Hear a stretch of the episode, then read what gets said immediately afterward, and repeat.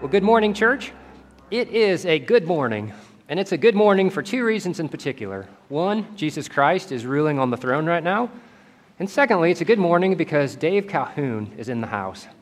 So, Dave, center, uh, center section right there, just wave your hand.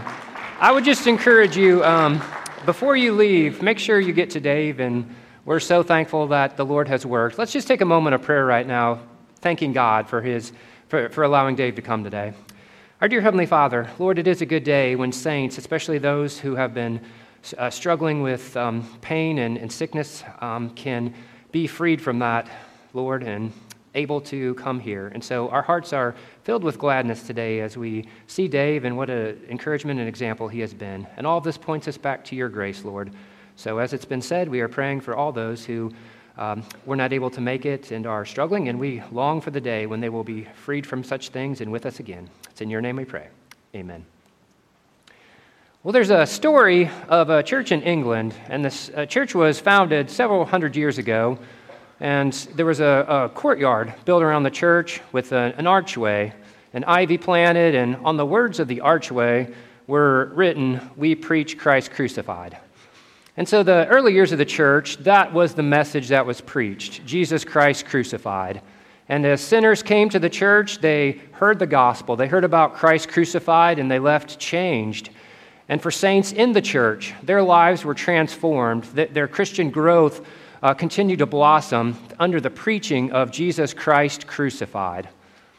But as the years continued to go by, those approaching the church uh, went through the archway and the ivy had begun to creep up, and now the wording read, We preach Christ. And over the years, the flavoring of the preaching began to change, and now what was heard was Christ, the moral example, and Christ, the political example, Christ, the socialist, Christ, the psychologist. So, depending on the flavor of the day, you would hear a, a different version of Christ. And as the years continued to go by, the ivy continued to creep up, and the words eventually read, We preach. And that was what happened within the church. Now you would come to this church and, and you would hear all kinds of preaching preaching on the economic woes, preaching on social woes, preaching on all the woes of the day. But what was gone was the preaching of Christ crucified. Early in 1 Corinthians, Paul explains that he resolved to know nothing except Jesus Christ and Him crucified. This message of Christ crucified, resurrected, and ascended is what we call the gospel. As some of you know, or, or, maybe are thinking, well, that sounds great to those who aren't saved. They need to know Christ crucified. But maybe to some degree, we can even start to think, do I really need that? Do I really need to be reminded on a regular basis of Jesus Christ crucified? And the answer to that is yes. In the case of Paul and the New Testament writers, Christ crucified is more than just a step on the ladder to get us somewhere. Christ crucified is the framework through which everything is viewed. The fact that God ends the hostility between himself and sinners and is now at peace with them then becomes foundational for the way that we relate to each other. So, as Paul writes to this very troubled church in Corinth, he writes with the central truth of Jesus Christ crucified and resurrected in mind. It's this truth that will enable the Corinthians to work through their many dis- uh, disagreements and differences and the conflicts to preserve the unity that Jesus Christ has given them. It's this truth that will enable us as believers to live in relational harmony with one another, despite the many issues that threaten to divide us. What I don't want you to lose sight of today is that relational unity is accomplished and maintained because of Christ's death and resurrection. Don't lose sight of that. It's not because we are so amazing and we have done so much in order to be able to get this and preserve it. No, it's because Jesus is so amazing and, has, and enables us to do this. So, over the past uh, weeks and, and perhaps months, even, you've seen a number of these relational commitments, these commitments that we believe are important? Well, I believe that this relational commitment to unity is certainly one of the most important. As you well know, I don't have to tell you, if you spend enough time with people, eventually there's going to be some trouble, right? Or anybody live in a trouble-free family where there's no conflict at all? Anybody have that? No, of course not. Eventually, we're, we're going to struggle, we're going to disagree, sometimes even very strongly. And in the midst of that, we respond, sometimes rightly, sometimes wrongly. So, with these other commitments, my focus here is not so much on peacemaking as a whole, but why it matters that we should be committed to relational unity, and then what do we do in order to maintain that? Now, as we do this, I don't want this message to sound like you're doing a bunch of things wrong and we need to correct you on what you're doing wrong. Rather, I'd just encourage you. It's, it's an encouragement. Keep going, keep persevering in your commitments to relational unity. So, our text today is going to come from Romans 15, verses 1 to 7. We'll actually be starting back in Romans 14 uh, at verse 13. So, if you have your Bibles, you'd like to turn to Romans 14, verse 13 to begin. If you need a Bible, um, just raise your hand, and one of our um, great ushers will be happy to, to give you one. So, Romans chapter 14, starting in verse 13. So, while you're turning there, I'll give you a little context to catch you up to speed. This church in in Rome was culturally diverse. It included members from Jewish and Gentile backgrounds. Diverse backgrounds can be challenging for any group of people, right? Even in a church, it can be very challenging to navigate those relationships. And so these believers in Rome were expressing their Christian liberties, but often not in a grace filled way. So their secondary differences were becoming primary, and they were threatening the unity of the church. So, Paul is writing in order to set them on the pathway of love and to warn against these differences turning into divisions. He knew it wasn't God's plan to have a, a separate church for the Jewish Christians and a separate church for the Gentile Christians. Paul wanted to see them achieve the goal that we're going to be looking at in chapter 15, verse 6, that together they would glorify the God and Father of our Lord Jesus Christ. And that is the same goal that we have today. So if you have your Bibles now and you're in Romans 13, if you'll stand for the reading of God's Word. From verse 13 Therefore, let us not pass judgment on one another any longer, but rather decide never to put a stumbling block or hindrance in the way of a brother. I know and am persuaded in the Lord Jesus that nothing is unclean in itself, but is unclean for anyone who thinks it unclean for if your brother is grieved by what you eat, you are no longer walking in love. By what you eat, do not destroy the one for whom Christ died. So do not regard, do not let what you regard as good be spoken of as evil. For the kingdom of God is not a matter of eating and drinking, but of righteousness and peace and joy in the Holy Spirit. Whoever thus serves Christ is acceptable to God and approved by men. So then let us pursue for what makes for peace and for mutual upbuilding. Do not, for the sake of food, destroy the work of God. Everything is indeed clean, but it is wrong for anyone to make another stumble by what he eats. It is not good to eat meat or drink wine or do anything that causes your brother to stumble. The faith that you have, keep it between yourself and God. Blessed is the one who has no reason to pass judgment on himself for what he approves. But whatever but whoever has doubts is condemned if he eats, because the eating is not from faith. For whatever does not proceed from faith is sin.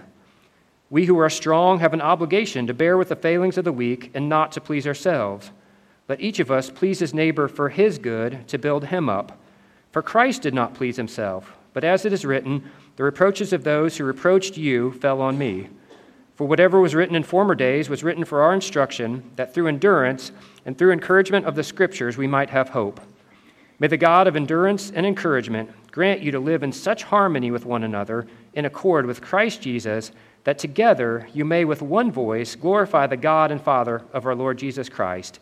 Therefore, welcome one another as Christ has welcomed you for the glory of God. You may be seated. Let's pray to that end. Our dear Heavenly Father, what a challenging text of Scripture we come upon, but yet what a gospel filled, gospel hopeful passage we find. That it is your desire, Lord, to enable us to maintain the unity that you have created. So we pray, Father, that that will be our goal too, to live in such harmony with one another that we can, with one voice, glorify our God and, and Father. Lord, help us with that. Help us as we think about uh, our own responses and our own contributions and our own challenges in the midst of this. Remind us, Father, of the way that we have been shown such extravagant, extravagant grace, and may we extend that to others as well. So please Bless the proclamation of your word today. May it sink home, and it's in your name we pray. Amen. So, I, I don't know a lot about music, admittedly, but I am in tune to some things.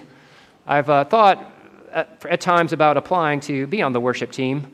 Um, I believe my qualifications as leader of the prison singers would make me very uh, appropriate for that. If you didn't know, um, we as the, the prison singers are behind a few bars, always looking for the right key.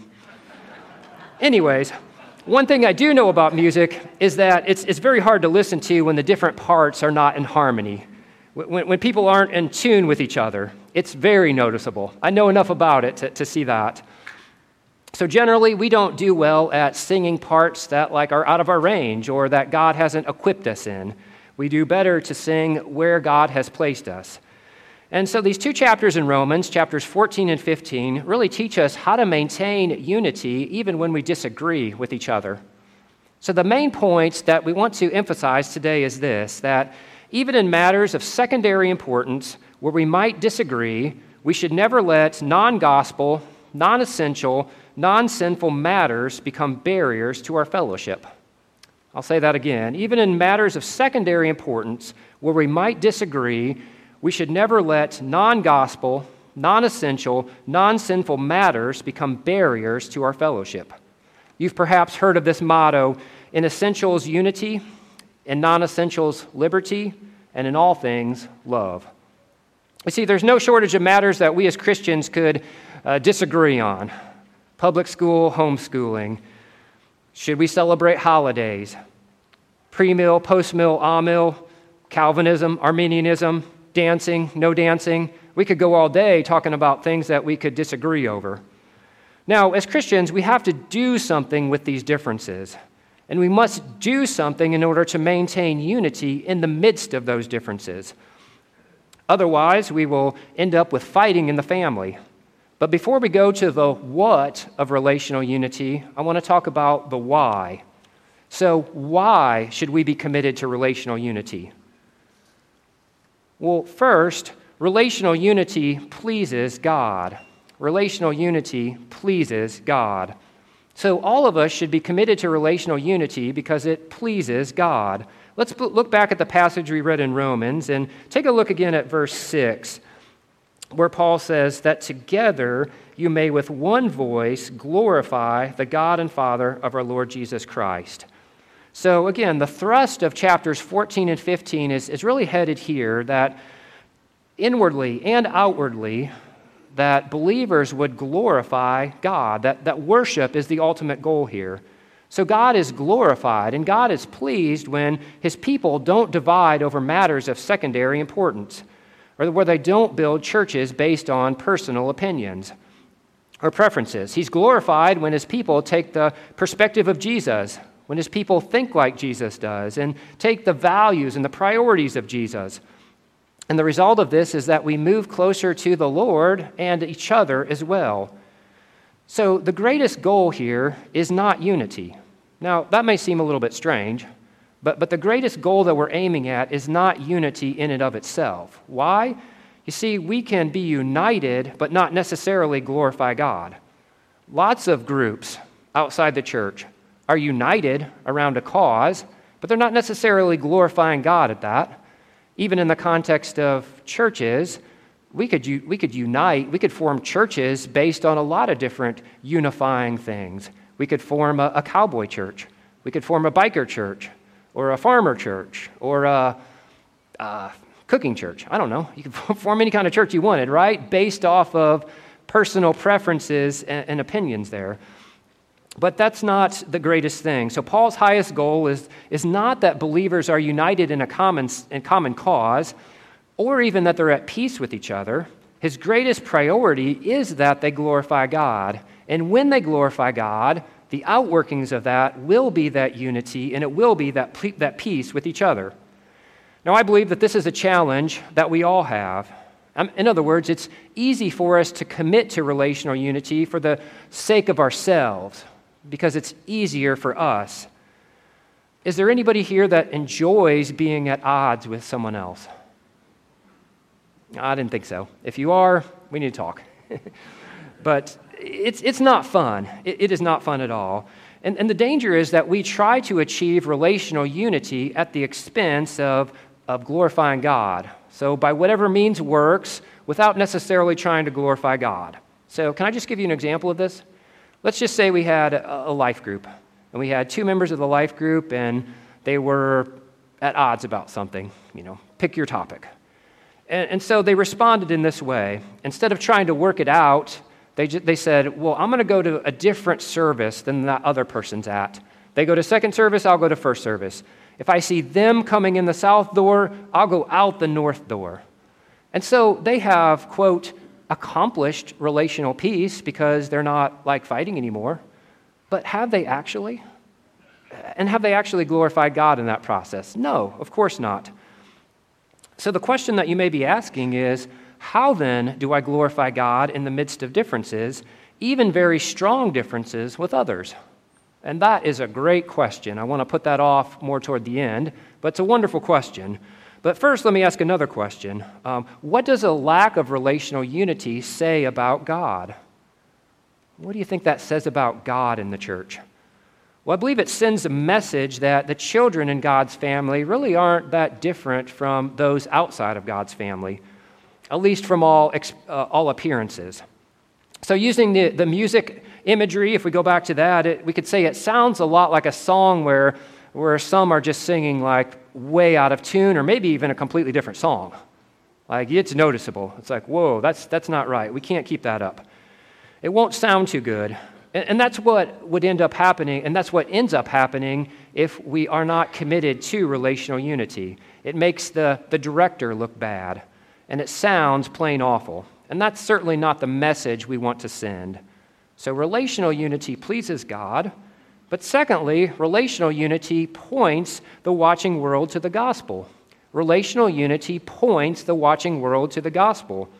So, a second reason why we should be committed to relational unity is because it points the watching world to the gospel.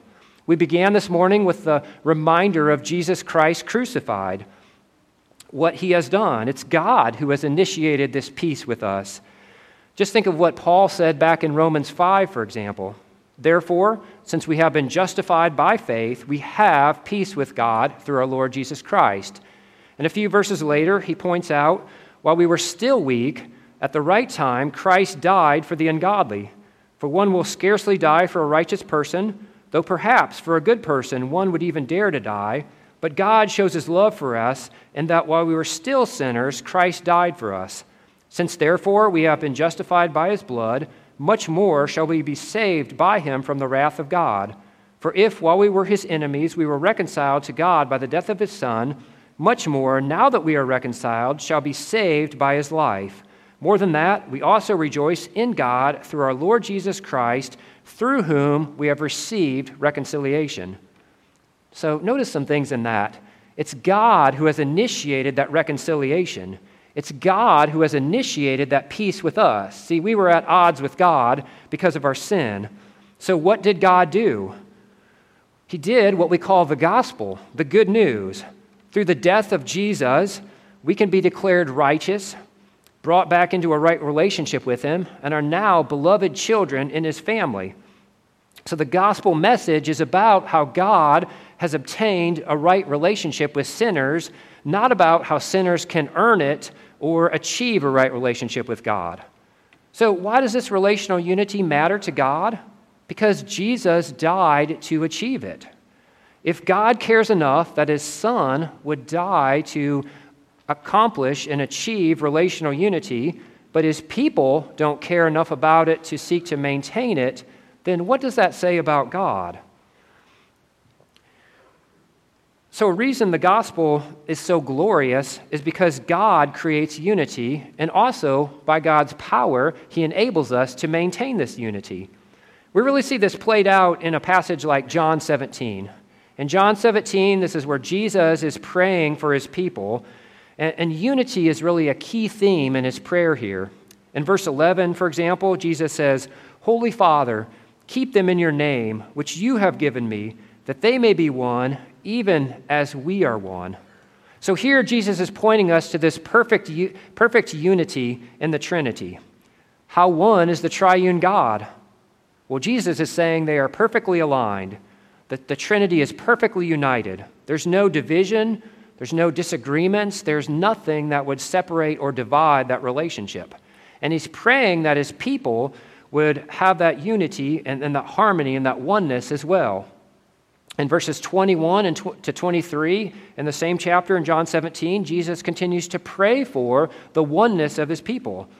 He says in verse 21 that they may be one, just as you, Father, are in me, and I in you, that they also may be in us, that the world may believe that you have sent me. The glory that you have given me, I have given to them, that they may be one, even as we are one, I and them, and you and me and they, be, they may be perfectly one, get this, so that the world may know that you sent me and love them even as you loved me. So, did you catch the result of that relational unity? The oneness that, that Jesus is praying for there, so that the world may believe. So that the world may believe. That's, that's the workings of this relational unity. So, relational unity is created in God's people because the triune God has perfect unity. And as God's people live together in relational unity, it points the watching world to the power of God and the good news of the gospel. We see this in another passage, such as Ephesians chapter 2, verses 13 to 16, where Paul says, But now in Christ Jesus, you who were once far off have been brought near by the blood of Christ. For he himself is our peace who has made us both one and has broken down in his flesh the dividing wall of hostility by abolishing the law of commandments expressed in ordinances, so that he might create in himself one new man in place of two, so making peace, and might reconcile us both to God in one body through the cross, thereby killing the hostility. So Jesus himself is our peace. Jesus has made peace. He's reconciled us to the Father, and as well, he's reconciled both Jew and Gentile with each other through his sacrificial death on the cross and his resurrection. So, what's this mean? What it means is the good news for you and me is that we don't have to figure out how to create relational unity. I don't think we could do that, even if we wanted to. I don't think we could figure it out. We've been watching the world, and for how many thousands of years, they have not been able to do it. We're not going to do any better. The good news is we are simply called to maintain the unity that Jesus has created. How? Well, the answer is the grace of Jesus. The grace of Jesus enables us never to let non gospel, non essential, non sinful matters become barriers to our fellowship. Even going back to, to our chapter here in Romans 15, we have these gospel truths that continue to encourage us. How is it that we can bear with the failings of the weak? And not please ourselves? How is it that we can please each other for the purpose of building others up instead of pleasing ourselves? By our own strength? By our own willpower? No. The answer is found in Christ in his work. Take a look at verse 3 right there. For Christ did not please himself, but as it is written, the reproaches of those who reproached you fell on me. We have a wonderful gospel truth answer. Jesus willingly stood in the place of sinners. He became a reproach so that we could go free. He willingly took our shame and our guilt. He re- willingly removed that and gave us his righteousness. And Jesus demonstrates his love for us by not pleasing ourselves, by not pleasing himself. His pattern of self denial, then, is one that we are to follow. So, by following Christ's pattern of self denial, the result is relational unity and God being glorified. Again, I don't have to tell you how hard and tiring it is to try and deny yourself, to strive for relational unity. It's hard, it's difficult, it's not easy. So, Paul's prayer in verse 5 is that God, the God of endurance and encouragement, will grant this relational unity. So, what a wonderful truth right there. I mean, it's certainly true that we are to strive for relational harmony, relational oneness, relational unity. There's a component that we strive for, but we can't do this apart from God. It's a gift of God. He's, notice how he says that God will grant. So, it's not a, a level of accomplishment that we obtain because we're gifted enough. No, this is a, a blessing of God, something he grants. And Paul means that truth to encourage us, to motivate us, to continue to maintain our efforts. So I hope that this will encourage you to keep seeking to maintain gospel uh, unity. So we can keep working at it without becoming discouraged, because again, it's, it's through our efforts that God grants it. There's no way that we could achieve it if it was up to us alone.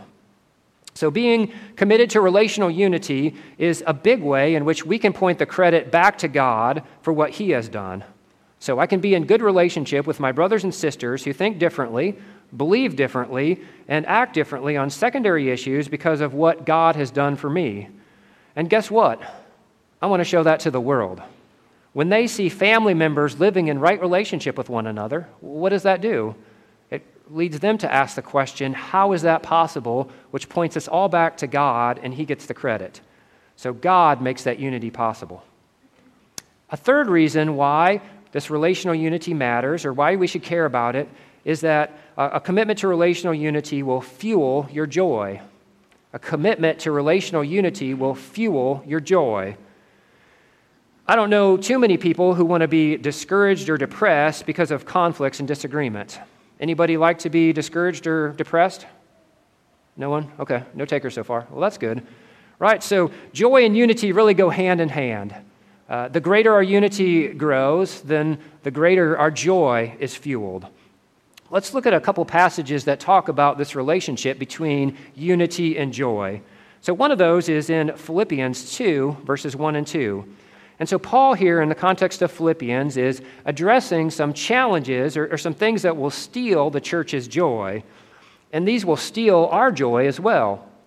Listen to what he says If there is any encouragement in Christ, any comfort from love, any participation in the Spirit, any affection and sympathy, complete my joy by being of the same mind, having the same love, being in full accord, and of one mind. So, Paul's joy is completed when these Christians are united in love and in mind. And the same is true with us. Our joy is completed as we're united in love and in mind. The greater the relational unity that we pursue, the greater our joy will be.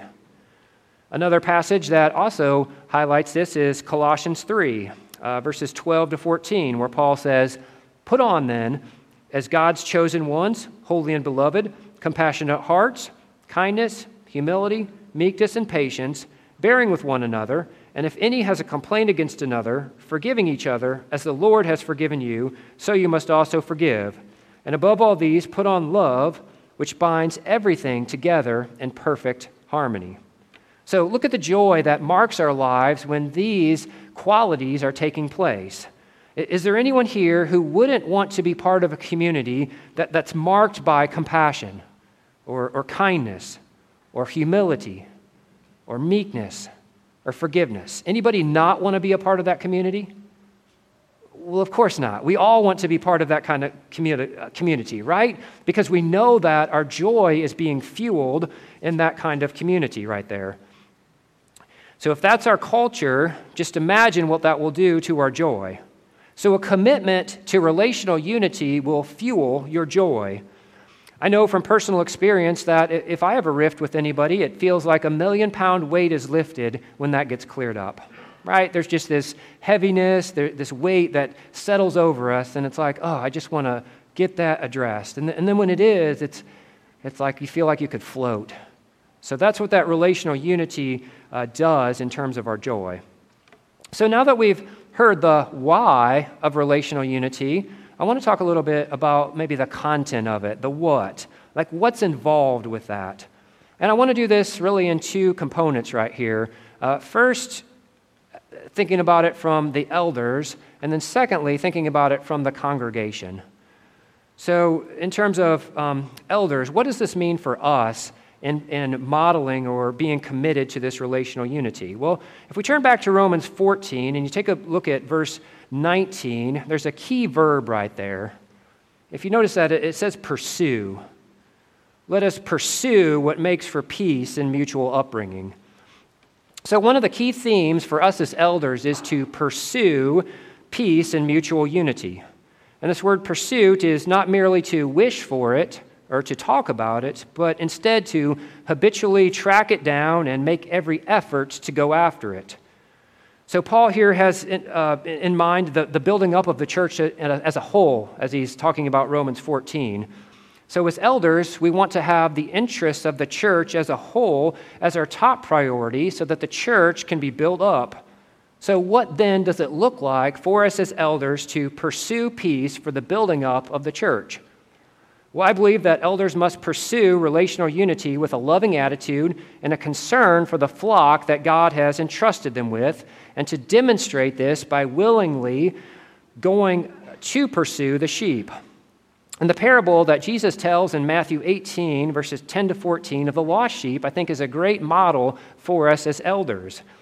Here, uh, in the context of Matthew, which is slightly different than it's used in the context of Luke, where the story is also told, Jesus has in mind a pastoral concern. So, here in this context, it's the sheep going astray rather than the sheep who was lost. So, the, the shepherd, the good shepherd, is to pursue the wandering sheep and to seek to restore him. So, just as Ezekiel 34 warns the false shepherds of Israel not to desert God's people, so, here too, Jesus is warning the elders of the church to care for the flock, to remain vigilant, ready to pursue any member who begins to wander. And there's a great joy when this wandering sheep is restored and returned to the rest of the flock. So, fellow elders and all those who would lead here at Newcastle, pursuit is one of the main verbs that should describe our commitment to relational unity. In the case of a shepherd, what rock is too big for them to climb over? What river is too deep for them to swim across? What mud is too ewy for them to wade through? But even more as spiritual shepherds. So, pursuing unity among ourselves and, and among members is what we want to be known for. So, what's this look like? I mean, practically, what does that look like? A pursuit toward relational unity. Well, it includes a, a willingness to go and talk to people who are struggling relationally with either with us or with others, a willingness not to, let, not to wait for them to come, but to be intentional about going to them, a willingness to get in the mud of relational messes with people because of our love for them, a willingness to, to get our hands bit at times, but willing to, be, to have that done because of our love for them. I believe this pursuit is marked by several important characteristics. So, one of these is to see God's people as God sees them. So, as elders, we can model and promote relational unity well when we see God's people as God does. We see them as made in the image of God, Genesis 1:27, as God's chosen people, holy and dearly beloved, Colossians 3:12, as a royal priesthood, a holy nation, a people belonging to God, 1 Peter 2:9, as people who have been lavished with all wisdom and understanding, Ephesians 1:18, who are filled with the Holy Spirit, 1 Corinthians 6:19, and are competent to instruct one another and to judge the things of this life, Romans 15:14. So when we as elders and leaders remember that descriptive phrases apply to all the saints, not just ordained leaders, we will be more inclined to humbly uh, welcome questions, suggestions, and even correction from anyone in whom God's Spirit dwells. The second characteristic of pursuit that's critical for us as elders is to confess sin, a quickness, whether small or great. So when people confront an elder with a mistake or sin that's embarrassing or seems insignificant, natural defensiveness can creep in, and maybe uh, this um, human tendency, uh, not wanting to, you know, address it or, or feeling insignificant or insecure, it, it can even shift the focus to the other person. What could be going on in their hearts that they would even ask this of me? So, the type of, and that type of response will either provoke a debate or it will stifle discussion, both of which will really send the message that it's just a waste of time to even approach that person. Therefore, a wise elder, a wise leader, will patiently listen to complaints Pray for God's wisdom in discerning any truth in them, if it's even only a grain. And then model humility by sincerely confessing that wrong and thanking the other brother or sister for being willing to talk to them about it. So I believe that uh, we as elders would do well to see, uh, to, to ask how the church thinks we are doing in these areas. As a church, what are you seeing? How well do you think we are remodeling relational unity? How easy is it for you to approach us with any concerns or questions or to seek help for troubles? Speaking for myself, I personally would welcome uh, feedback, uh, suggestions. What strengths do you see? What weaknesses do you see? Where do I need to change? You're free to do that at any time. You can send a letter, you can call me, you can come by my office, you can talk to me. And I pray that all of us as elders would, would also have that openness to do that. So that's um, a, a focus on us as elders, our the importance of, of what we are to do in terms of relational commitment. But what about for the congregation at large? What does it look like for all of us to seek to maintain this relational unity? Well, there's some two key attitudes that are in place, uh, and then we'll get into some specific practices. So the first key attitude is love. We saw that earlier and back in Colossians 3, where we referenced that. In verse 14, he mentions love binding everything together in perfect harmony. So here, Paul views love as like this outer garment, this coat that you put on, that really keeps all of those other qualities in the right place. Without love, none of those other characteristics would be right. So when there is love, that leads to relational harmony and unity. If we remember 1 Corinthians 13 5, love doesn't what? It doesn't keep a record of wrongs.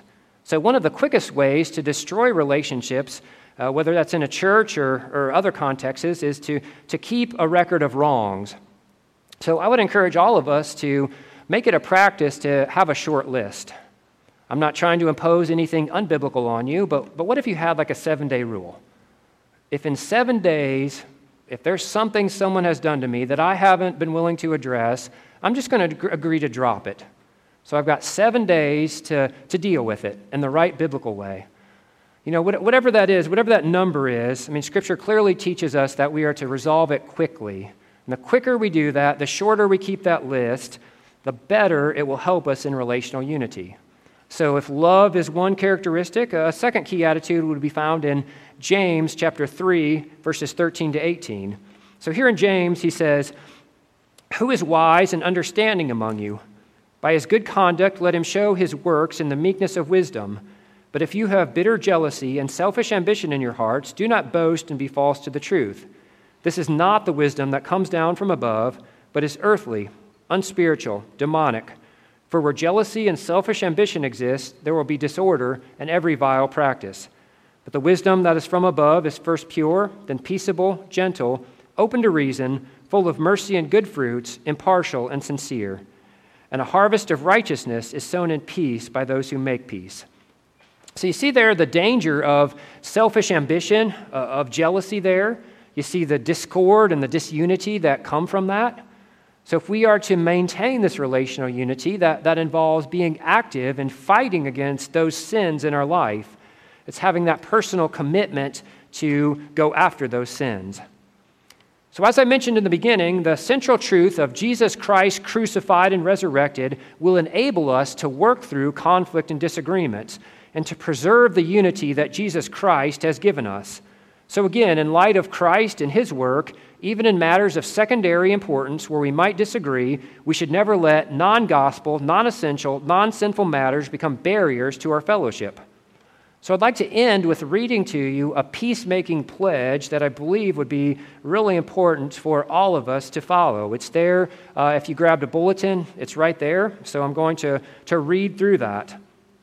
And it begins with As people reconciled to God by the death and resurrection of Jesus Christ, we believe that we are called to respond in conflict to conflict in a way that's remarkably different from the way the world deals with conflict. We believe that conflict provides opportunities to glorify God, serve other people, and to grow to be like Christ.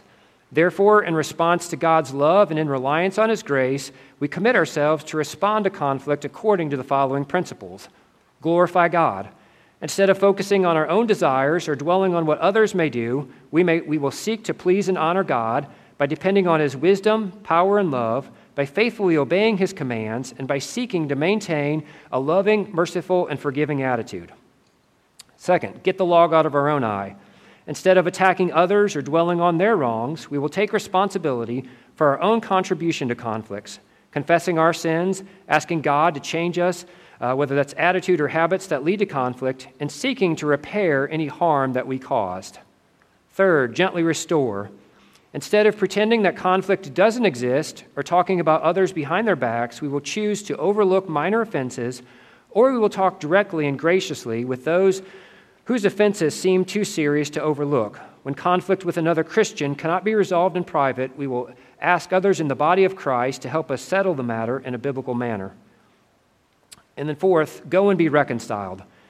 Instead of accepting premature compromise or allowing relationships to wither, we will actively pursue genuine peace and reconciliation, forgiving others as God, for Christ's sake, has forgiven us, and seeking just and mutually beneficial solutions to our differences. By God's grace, we will apply these principles as a matter of stewardship, realizing that conflict is, is an assignment, not an accident. We will remember that in success, in God's eyes, is not a matter of specific results, but of faithful, dependent obedience. And we will pray that our service as peacemakers brings praise to our Lord and leads others to know his infinite love. Let's pray to that end. Our dear Heavenly Father, we are so incredibly thankful that you, Lord Jesus, have lived that sinless and holy life for us, that you, were, that you willingly went, went to the cross to suffer that death for us, and that you were resurrected and have arisen and are now ruling on the right hand of God, interceding with us. And by virtue of your atoning work, we have this right standing with God. And we've also been placed into a family where we are called to maintain right relationships with each other. So, Lord, we are desperately praying for your grace. Lord, please grant us that relational harmony with one another. May we put to death any sinful practices or attitudes or contributions. May we seek your grace and seek your help to work toward that relational unity. Lord, we want to glorify you. May you be glorified through our lives and in the life of this church so that all may see how great of a God you truly are. And it's in your name we pray.